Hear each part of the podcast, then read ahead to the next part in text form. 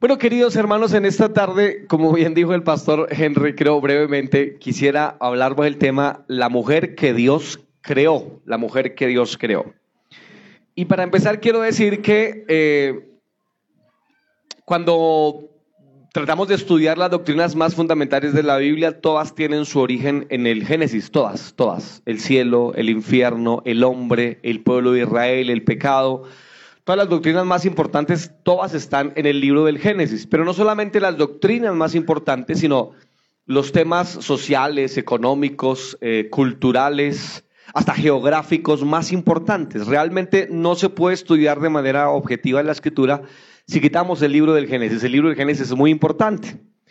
Y no solamente podemos ver eh, los propósitos, los orígenes en estos temas que mencioné, sino también en nosotros, en las personas específicamente en ustedes, queridas hermanas, si ustedes quieren saber eh, qué Dios espera de sus vidas, eh, bueno, debemos leer el libro del Génesis y preguntarle al Génesis cómo fue esa creación de ustedes, queridas hermanas, porque seguro, seguro que de ahí podemos extraer enseñanzas muy útiles y muy importantes para nosotros en, este día. ¿Están de acuerdo conmigo?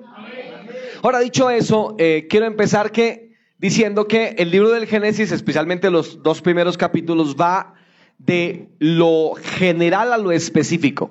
Entonces, si usted le prestó atención al primer versículo que leímos, la Biblia en el capítulo 1 del Génesis lo que hace es una especie de vuelo de pájaro de la creación del hombre, que luego se expande en el capítulo 2, ¿no?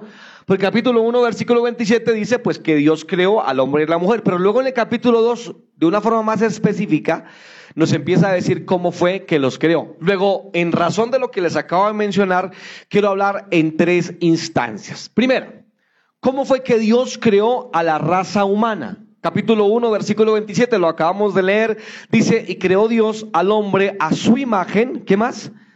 A imagen de Dios lo creó, varón y hembra los creó. En cuanto a cómo Dios creó la raza humana, porque la palabra aquí hombre está de forma antropológica, es decir, tanto hombre como mujer. Aquí se está hablando de la raza humana. Y cuando se habla de la raza humana, el Señor en ese versículo se preocupa en decir tres cosas de cómo fue que creó la raza humana. La primera cosa de la cual Él dice, pues fue que creó al hombre, la raza humana, una sola. Cuando decimos que existe raza blanca, raza negra, raza mestiza, o lo que nosotros somos, que es el resultado eh, rarísimo de una serie de mezclas, ¿verdad? Eh, eh, lo que nosotros creamos, la gente suele decir raza, pero no, realmente hay una sola raza. El apóstol Pablo en Hechos de los Apóstoles capítulo 16, si no, si no estoy mal, cuando les habla a los atenienses, ¿se acuerdan de este, verdad? Les dicen, ustedes creen que son de raza de sangre azul, porque así creían los griegos, pero Dios creó una sola raza. Eso es lo primero que dice. Lo segundo que dice en cuanto a la creación de la raza es que hubo una sola diferencia entre la raza que él creó, varón y hembra los creó. Solo hay dos opciones. Hoy eh, pulula, no, hoy es famoso el asunto de los diferentes géneros. Siempre digo esto, pero déjenme hacer este paréntesis aquí. La Biblia no usa la palabra género en relación con el ser humano. Solo en relación con las plantas y con los animales. El Señor crea las plantas o animales de acuerdo a su género. Pero a los hombres, me refiero a la raza humana, Dios lo crea varón y hembra. Luego solo hay dos opciones que no son elegibles. Algo que Dios eligió ya por nosotros. Hay que decirlo hoy en día. Y hay que decirlo mientras podamos decirlo. entre comillas lo digo, porque siempre lo diremos. Pero me refiero a que cada vez más se elige. ¿Saben ustedes que la Organización Mundial de la Salud dice que existen más de 20 géneros hoy en día? Muchísimos. De hecho, la sigla cada vez se aumenta más, ¿no? Eh, eh, ¿cómo es que empieza? LGTBQ más TTT plus. Hasta ahí van ahora. Pero te aseguro que irán añadiendo más letras ahí para diversificar cada vez más el género.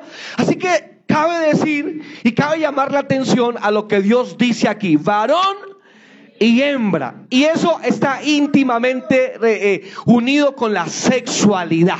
De verdad que el término género no aplica acá. Lo tercero que dice la Biblia acá en cuanto a la raza humana es que les da un propósito inicial. ¿Cuál es ese propósito inicial? Los hizo Dios a su imagen conforme a su semejanza. Sabemos todos que la Biblia dice en Juan capítulo 4, Dios es espíritu y los que lo adoran deben adorarle en espíritu y en verdad. ¿Cuánto lo adoramos esta tarde? ¿Cuánto le damos un aplauso a ese Dios precioso que está aquí en este lugar que hay que adorarse?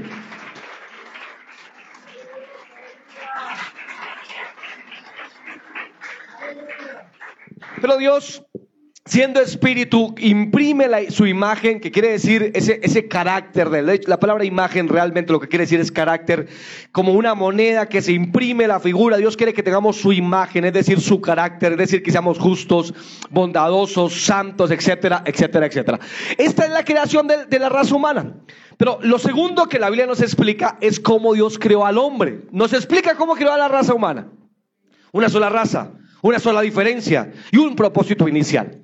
Ahora, ¿cómo creó al hombre? Bueno, también lo sabemos ya, capítulo 2, versículo 7, miren sus Biblias un momentico ahí. Ahí en, un solo versículo se resume como, como ya aludiendo que el hombre iba a ser muy práctico. En un solo versículo se nos resume cómo se hizo al hombre. ¿Cómo se hizo al hombre? Versículo 7, entonces Jehová Dios formó al hombre de dónde? Ahora, este hombre ya no se refiere a esa forma antropológica, sino al, al varón de la especie de la raza humana. Y aquí se nos dice, entonces Dios formó al hombre, ¿de dónde lo formó? del polvo de la tierra y sopló en su nariz aliento de vida y fue el hombre un ser viviente. Hay también unas dos o tres cosas que quiero resaltar de este versículo. Lo primero es que Dios no hizo al hombre, Dios formó al hombre. Lo que indica que no solamente fue algo que ocurrió, sino fue algo que Dios construyó. Dios construye al hombre. Eso es un buen dato, ¿no les parece? Interesante. Podríamos hablar un poquito hoy, pero es que no estamos hablando de los hombres, sino que vamos a hablar de las mujeres y no he llegado. Así que como dijo el pastor Henry, me cogió la tarde. Gloria a Dios. Dios construye al hombre, no lo hace, lo construye. Número dos, Dios lo hace de qué material? Del polvo. ¿Y de dónde cogió el polvo? De la tierra. Dios hace al hombre del material más... Tiene tres, tiene tres características el material que Dios usó para construir al hombre. Dios lo hace del material más abundante, o, o por lo menos uno de los más abundantes. En todas partes usted encuentra tierra. Así que el Señor no eligió el elemento primario más difícil de encontrar. Dios, perdónenme, pero hay que decirlo, ¿no? Dios usó lo más común que pudo hacer para construir al hombre. Así que el Señor dijo, bueno, ¿de qué lo construyo? Hay un poquito de tierra, voy a construir al hombre de tierra, el material más abundante. Pero número, número dos, también del material más rústico. No puede haber un material más rústico que la tierra en sí misma. Cualquier otro material puede ser un poquito más elevado en su finura, pero la tierra es de lo más rústico. Y número tres, del material también más sencillo. No hay tierra. Bueno, eh, si usted se pone muy... Eh, eh, bueno, muy específico, claro, hay varios tipos de tierra, de arcillas y demás, pero dejando eso tan específico a un lado, pensemos en que no hay material también más sencillo, tierra. Así que Dios hace al hombre de qué? De tierra. Mire, Dios hace al hombre del material más abundante, del material más rústico y del material más sencillo. ¿No te da ya una idea a ti de lo que vendría a ser el sujeto este del cual Dios hizo eh, de la tierra? ¿Te da una idea ya? Pudiéramos hablar un poquito más, pero déjenlo hasta ahí. Y número dos, el Señor luego de construir algo eh, eh, tan común, o no, no tan común, de algo el hombre de algo tan común como fue la tierra, le sopló aliento de vida en su nariz. Esta fue la creación del hombre. Ahora sí, por fin llego a mi tercer punto, que es la creación de la mujer. Pero quería darles toda, toda esta introducción, no es mi introducción, ya hace rato la pasé, pero eh, le quería mostrar este escenario para que ustedes vieran lo diferente que Dios creó a las mujeres. Tengan en mente esto. ¿Lo tienen en mente? Hagan un favor, diga que se lado, póngale cuidado al, pastor, póngale cuidado, pobre hombre allá, por favor, póngale cuidado al pastor, gloria a Dios. Gloria a Dios. Ahora, vamos por fin con ustedes, queridas y preciosas hermanas. ¿Cómo el Señor las hizo? Bueno, diferente. Empecemos por eso. Diferente, diferente. Capítulo 2, por favor, miren sus Biblias nuevamente, si son tan amables. Y vean ustedes, por favor, quiero, quiero leer el verso 18 Porque aquí ya encontramos un elemento interesante que no hubo con el hombre. El verso 18 dice, y dijo Jehová Dios, ¿qué dijo? No es bueno, no, dejen un hombre solo. Un hombre solo es un problema. No es bueno que el hombre esté solo. Entonces déjenme verlo de esta manera. El Señor termina el sexto día su creación, mira todo y dice, pero qué bonito me quedó todo. Pero qué bello, ¿cierto Miguel? Miguel dice, pero, pero, pero, por supuesto, Señor, te ha quedado todo perfecto. Luego le dice Miguel, pero mira por favor al Adán que me hice, ¿cómo me quedó? Ah, eh, eh, Miguel dice, te quedó muy bien, Señor. Te quedó muy bien. Te salió algo muy bueno de algo como la tierra. No, te salió muy bien, muy bien. Y el Señor le dice, Miguel, bueno, no, no fue que haya sido así necesariamente, ¿verdad? Miguel, ¿no te parece que le hace falta algo? El Señor eh, Miguel dice, pues no sé, tú eres el sabio, Señor. Y el Señor dice, a este, a este Señor le hace falta algo. Todo estaba bueno excepto el hombre. El hombre no estaba bien que estuviera solo. Y allí el Señor dijo, ya sé. Y creó, ¿qué cosa? La idea de crear una compañera. Así que queridas hermanas, esto no lo dice la Biblia en relación con el hombre. No hay una conversación previa, aparentemente, aparentemente. No hay una, una conversación previa al hombre, ¿no? Como que venga, ¿cómo hacemos al hombre? Pero con la mujer sí. Parece ser que tuvo, como dijo alguien por ahí, Dios hizo al hombre y luego tuvo una mejor idea. Gloria a Dios. Hay que decirlo porque ustedes son mucho mejores que nosotros en casi todo. Casi todo. Menos en manejar. Qué pena, pero ahí sí no. Disculpen, pero no, no, ahí no, no. El Señor ahí ese talento no se lo dio. No, hay algunas excelentes conductoras, solo es por molestarlas. Ahora, Dios no piensa, bueno, déjenme decir esto. Dios nos da en Génesis 18, 1, 18, la razón por la cual crea a la mujer. ¿Cuál es la razón por la cual Dios crea a la mujer? Porque el hombre estaba solo. Alguien dirá, ay, pero qué machista eso. ¿Cómo así somos el resultado? Entonces, aquí venimos a la tierra solo para acompañarlos a ustedes. Bueno, por favor no lo vea de esa manera, es mucho más profundo el texto que eso. Lo que, lo que realmente quiere decir el texto es que hubo una razón para crear a la mujer. ¿Lo notan? Y creo que Dios es muy sabio. ¿Cuántos saben que Dios es muy, pero muy sabio, muy sabio? Mire, cuando, cuando el hombre, cuando Dios creó a Adán, Adán se despertó. Y vio a Dios, dijo, wow, espectacular. Pero el Señor, una experiencia única. Y yo no creo que la conversación de Adán y del Señor fueran las razones del por qué Dios lo había creado. Eso se lo preguntó el hombre filosofando mucho después. Pero Dios sabía que al crear a la mujer y apenas ya a sus ojitos hermosos y despertara, ahí sí tenía que darle razones, gloria a Dios. Entonces Dios se anticipó al tema y dijo, mejor pensemos en una buena razón para hacerlas, porque seguramente cuando se despierte, ella nos va a pedir una razón del por qué la cree. ¿No les parece eso muy sabio? ¿Lo habían pensado antes? ¿Cómo le quedó el ojo? Gloria al nombre del Señor. Así que eh, quizás anticipándose el Señor a las preguntas de Eva, eh, eh, el Señor ya tenía razones. Y es que las mujeres suelen tener la necesidad de tener razones. Son mucho más profundas que nosotros. Usted ve un, eh, usted ve un atardecer y ve ¿Qué es lo que ve un hombre? Póngalo frente a un hermoso atardecer. Y pongan a un hombre a ver el hermoso atardecer y pregúntele, ¿qué estás viendo, amor mío? Y él dice, amor, falta un balón, dos arcos aquí, diez tipos más y nos echamos un partidazo. Pero ahora ponga a una mujer frente a un atardecer maravilloso y pregúntale, ¿qué es lo que ves, amor mío? Y él dirá, ay, qué lindo. ¿Cierto que sí? Póngale 10 hombres, quítenlos, quítenlos, quítenlos. Ahora sí, qué lindo. Es mucho más profunda, sensible y necesita razones. Pero déjenme avanzar en la creación de la mujer. Pensemos las preguntas más sencillas y más obvias del texto. ¿De qué material fue creada la mujer? ¿No creen ustedes que lo lógico era que también tomara tierra, verdad? ¿No, no, lo piensan ustedes? Tomar tierra, pues ya hizo uno de tierra porque no hace dos de tierra o quizás de piedra, o quizás de madera, o de agua, o de qué más, ¿verdad? De algún asunto, ¿verdad? Algunos dirán, pastor, pero la mía, justo que el Señor vio al tigre cuando hizo la mía, y de por ahí le tuvo que agarrar algo. No, no creo, no creo, no creo que seas la excepción. parece, pero no es, no es, no es. El caso es que el Señor en su omnipotencia, omnisciencia, determina hacer a la mujer de un material muy específico. Este material no se encontraba en todas partes como si se encontraba en la tierra. La tierra tenía el globo terráqueo el Señor. Es más, si no le gustaba la tierra de la tierra, pudo haber buscado tierra en Marte. Hay muchos planetas que tienen tierra.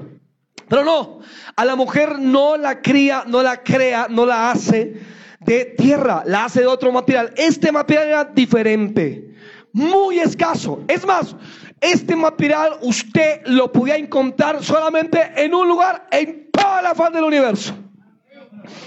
No había de este material en ninguna otra parte. Pobre Adán, por Dios santo, pobre Adán. Porque no hay ese material en ninguna otra parte del universo.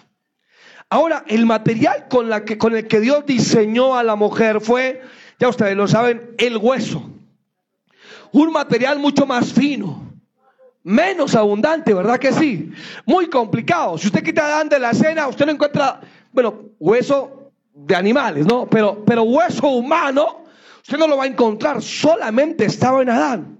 Dios decide tomar a la mujer de allí. Pero ahora, algo más particular, no solamente es esto, y es que no solo Dios tomó hueso, Dios tomó una costilla que es de hecho aún más delicada que otras partes de los huesos del hombre. Pudo haberla tomado de la tibia, ¿no? Que es un hueso más largo, creo que es el más largo que tenemos, ¿verdad? En el cuerpo, más fuerte.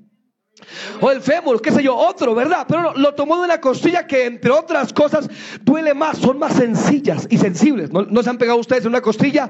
Tendrás un dolor de 15 días, son mucho más débiles, ¿verdad? Así que Dios toma a la mujer de allí y ya nos enseña un principio aquí fundamental, obvio también, y es que este ser, este, esta, esta persona, que Dios iba a sacar, gloria a Dios, de, de, la costilla, iba a ser diferente. Ya podemos hacer un comparativo. El hombre, tierra, abundante, eh, rústica, sencilla. La mujer, oh no, hueso, costilla, finura. Con razón, ustedes son como son.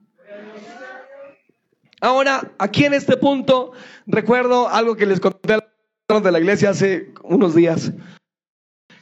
Eh, de una supuesta escena que pudo haber pasado en el cielo, ¿no? En donde se le acerca Miguel, a mí me gusta hablar de Miguel a veces. Se, le acerca el arcángel Miguel a, Adán y le dice, oye Adán, escuché en el cielo una conversación de Dios. Dios se prepara, te va a quitar las sandalias, te va a poner tus pies en agua caliente y te, les va a dar un masaje a tus pies. Adán dijo, wow, qué bueno, porque ningún animal aquí en el Edén hace eso. Así que cuéntame más. No, pues eh, este ser que te va a quedar el Señor te va a llenar de besos, te va a abrazar. En la mañana te va a dar un tinto delicioso, un desayuno riquísimo aquí del huerto de Edén. Este ser va a ser extraordinario, Adán. Y Adán dice, cuéntame más, cuéntame más. No, pues imagínate, cuando estés en el, en el, en el, el cenit del día, ella va a ir al campo donde tú estás y te va a llevar un almuerzo riquísimo que ella misma te preparó con todo su amor y todo su cariño. Adán estaba pues maravillado. Así que Adán le pregunta a Miguel, oh, Miguel, ven una cosita, una cosita con esa malicia indígena colombiana que ya tenía Adán. Y Adán le dice a Miguel, Miguel, ¿y cuánto me va a costar eso? Y entonces eh, Miguel dice, bueno, escuché que te costaría la pierna derecha y el brazo derecho. Así que Adán puso su mano en la cabeza y dijo, wow. Y luego le preguntó a Adán, a Miguel, ¿y qué me dará el Señor por una costilla? Gloria a Dios. No sé si me entendieron, gloria a Dios.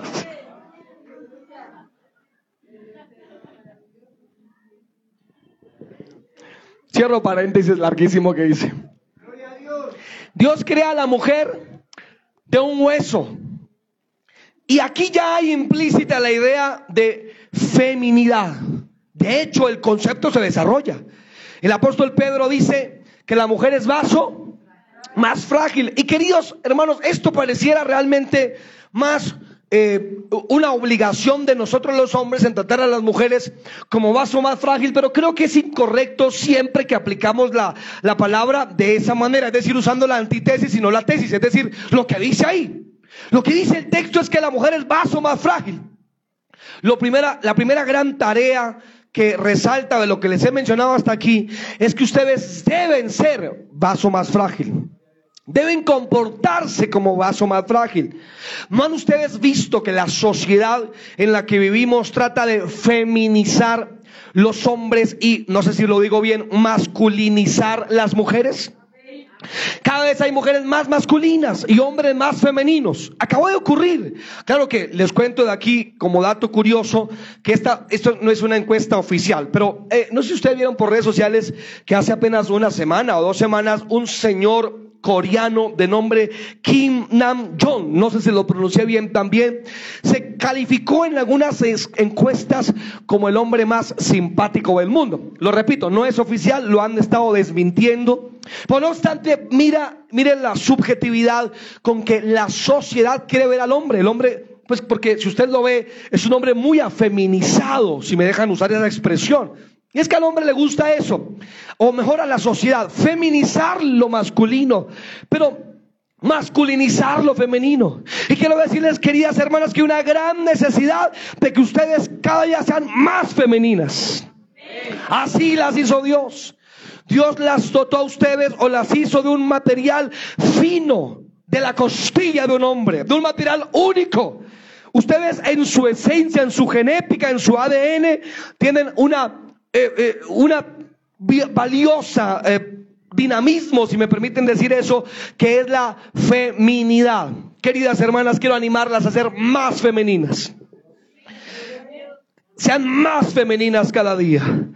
Creo que nosotros, seguramente nosotros la iglesia, somos lo que la sociedad más odia, ¿no? Amamos lo que la sociedad odia. Predicamos lo que la sociedad trata de destruir. Eh, vivimos de acuerdo a lo que justo a la sociedad les incomoda. No hay más incómodo hoy en día, extrañamente, que hombres varones.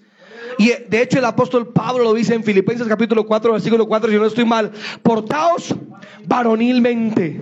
Pero ahora ellas son las que se portan varonilmente.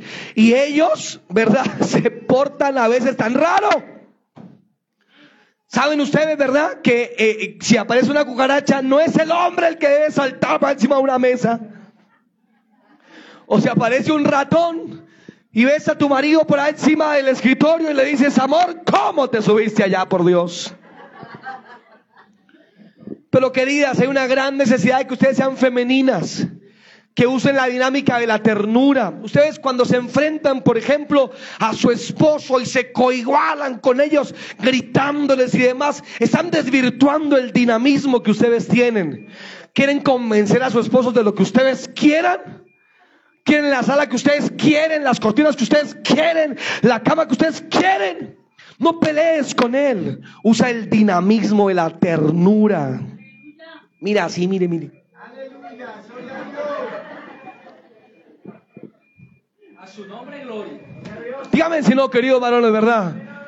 Si tú vienes y te acercas a dices, mi gordito, calvito, precioso. Juegas con los pelitos de la oreja, si no tiene aquí arriba, por lo menos con aquel amorcito bello. Precioso amor de mi vida, príncipe azul. Mira cómo están nuestras cortinas de horribles si usa la dinámica de la feminidad, de la ternura. Qué raro que nos encontremos hoy hablando de que los hombres sean masculinos y que las mujeres sean femeninas. Pero vaya, y yo estoy seguro que hablo por todas ustedes, de las feministas hoy en día. Se quitan su blusa, descubren su dorso, eso sí se tapan el rostro. Dicen, somos la solución, no depilándonos. Y dicen, es el patriarcado opresor de hoy en día. Y eso es lo que venden hoy. Y, no me preocupa el mundo, el mundo es eso, a eso va, y el mundo irá por ahí. Me preocupa de la iglesia. Me preocupa que nuestras hermanas dejen de ser femeninas. Me preocupa que nuestras hermanas dejen de ser tiernas, dejen de ser poderosas como lo son allá en su área. Y no estoy diciendo con esto, por supuesto, nada de que no, no, seas lo que Dios quiera, pero empiezo a decir eso. Lo segundo que podemos ver eh, en la creación de la mujer, y ya voy en mi recta final, es que podemos no solamente preguntarnos de qué material el Señor creó a la mujer, sino que también podemos preguntarnos una segunda cosa. Y es que esta mujer no solamente fue creada de un material diferente, fino, especial, no era rústico, sino que también podemos eh, eh, preguntarnos cuál fue la forma en que Dios trajo a Eva, eh, a Adán, ¿no? ¿Cómo es que Dios unió a Adán y a Eva? ¿Cómo fue que lo hizo? Y hay dos elementos que yo quiero que ustedes tengan en cuenta acá y termino con esto. El Señor dice la Biblia que colocó en un sueño profundo a Adán, ¿verdad que sí? Lo durmió. Claro, tenía que dormirlo, porque imagínense el hombre despierto y con todo el costillar abierto. No, no, no, no, eso tenía que dormirlo. ¿Cómo ve aquí a la hermana? Gloria a Dios. Pero hoy les damos toda la razón porque hoy es el servicio de damas. Le abrió el costillar el Señor a Adán. Buscó la costilla, ha sacado la costilla, es lo que uno puede imaginarse al leer el texto. Y de la costilla el Señor hizo una hermosa mujer. Siempre me ha llamado poderosamente la atención de la escena cuando el Señor trae a la mujer a Adán, ¿no? Cuando el Señor venía con Eva, la Biblia dice que ya se despierta Adán de la anestesia y cuando la ve, él dice lo siguiente. Miren por favor el versículo 23. ¿Qué fue lo que Adán dijo? Yo quisiera que los varones que están aquí, los varones, los hombres de Dios, me ayuden a leer esto con el énfasis que pudo darle a Adán cuando vio a Eva. A ver, queridos varones, no sé, algunos varones por ahí con su Biblia abierta que dice, versículo 23, dijo entonces Adán, ¿qué dijo? Y carne de mi carne. Hasta ahí un momentico. ¿Qué fue lo que dijo esto ahora es? No, no, hasta ahí. Esto es hueso de mis huesos y carne de mi carne. Yo tengo aquí al hermano Héctor que es un buen paisa. Hermano Héctor, ¿cómo diría Adán esto cuando vio a Eva?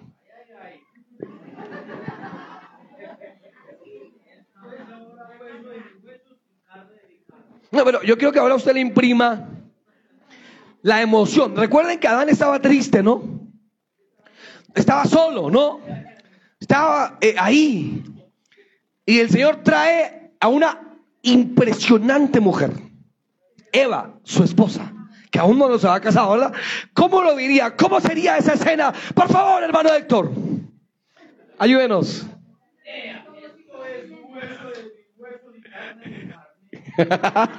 Eso estuvo más convincente, ¿cierto? No, no, mis hermanos, muy bien, gracias hermano Héctor. Eh, eh, no, o sea, Adán tuvo que ver a, y decir, aleluya. ¿Cierto que sí? no, gloria a Dios. Santo. No, o sea, el hombre estaba pero ministrado. Si Adán supiera la doctrina del segundo, de la segunda venida de Cristo, le hubiera dicho, Señor, por favor, demórate otro poquito. Todavía no vengas por la iglesia. Vente ahí. Acabo de encontrarme con una cosa preciosa, diferente. Pero, ¿qué hizo tan impactante la escena cuando Adán ve a, Eva? Pues yo creo que varias. Una de ellas, por supuesto, era su soledad. Estaba solo. Dios trajo a Eva ahora. Y eso para él fue una catarsis, fue un, fue un asunto impresionante. Pero creo que dos, escúcheme esto, querida hermana. Cuando Adán vio a Eva, Eva venía de la mano de Dios.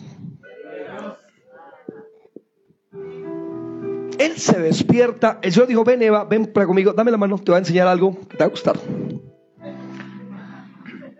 Y ha traído, ha traído el Señor de la mano a Eva. Y desde, yo creo que el Señor venía preparando a Eva en la caminata. Te va a mostrar a alguien.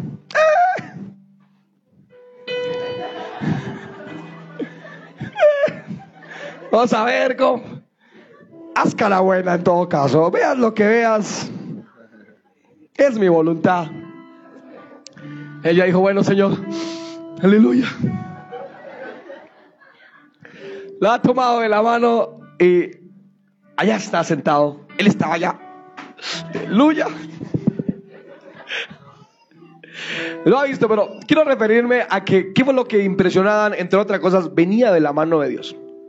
Yo creo que todo esto eh, eh, nos enseña la necesidad de que hayan mujeres cada vez más justamente de esa manera, de la mano de Dios. ¿Qué vemos en las chicas hoy? Eh, lo digo con mucho respeto, la que se pavonea frente a algún chico o la ansiedad por mostrar, ¿verdad?, su cuerpo o la ansiedad por, bueno, ¿cómo hacen falta esas mujeres que van de la mano de papá Dios, ¿verdad? Le ha traído el Señor y el Señor eh, y Adán tuvo que decir las cosas adecuadas que debía decir porque estaba ahí con papá Dios. Adán no podía decir ni actuar de forma incorrecta porque Eva estaba de la mano de papá Dios. Pensemos en el matrimonio, se casaron, pero si tú veías a Eva por ahí en alguna parte, generalmente la verías, antes de la caída, por supuesto, de la mano de papá Dios. ¿O cuánto hacen falta esas mujeres, no les parece? Que nosotros los hombres no podamos ofender, no podamos decir, estemos amarrados porque ya siempre están de la mano de papá Dios. ¿Qué tal se inclina su rostro, por favor, un momento?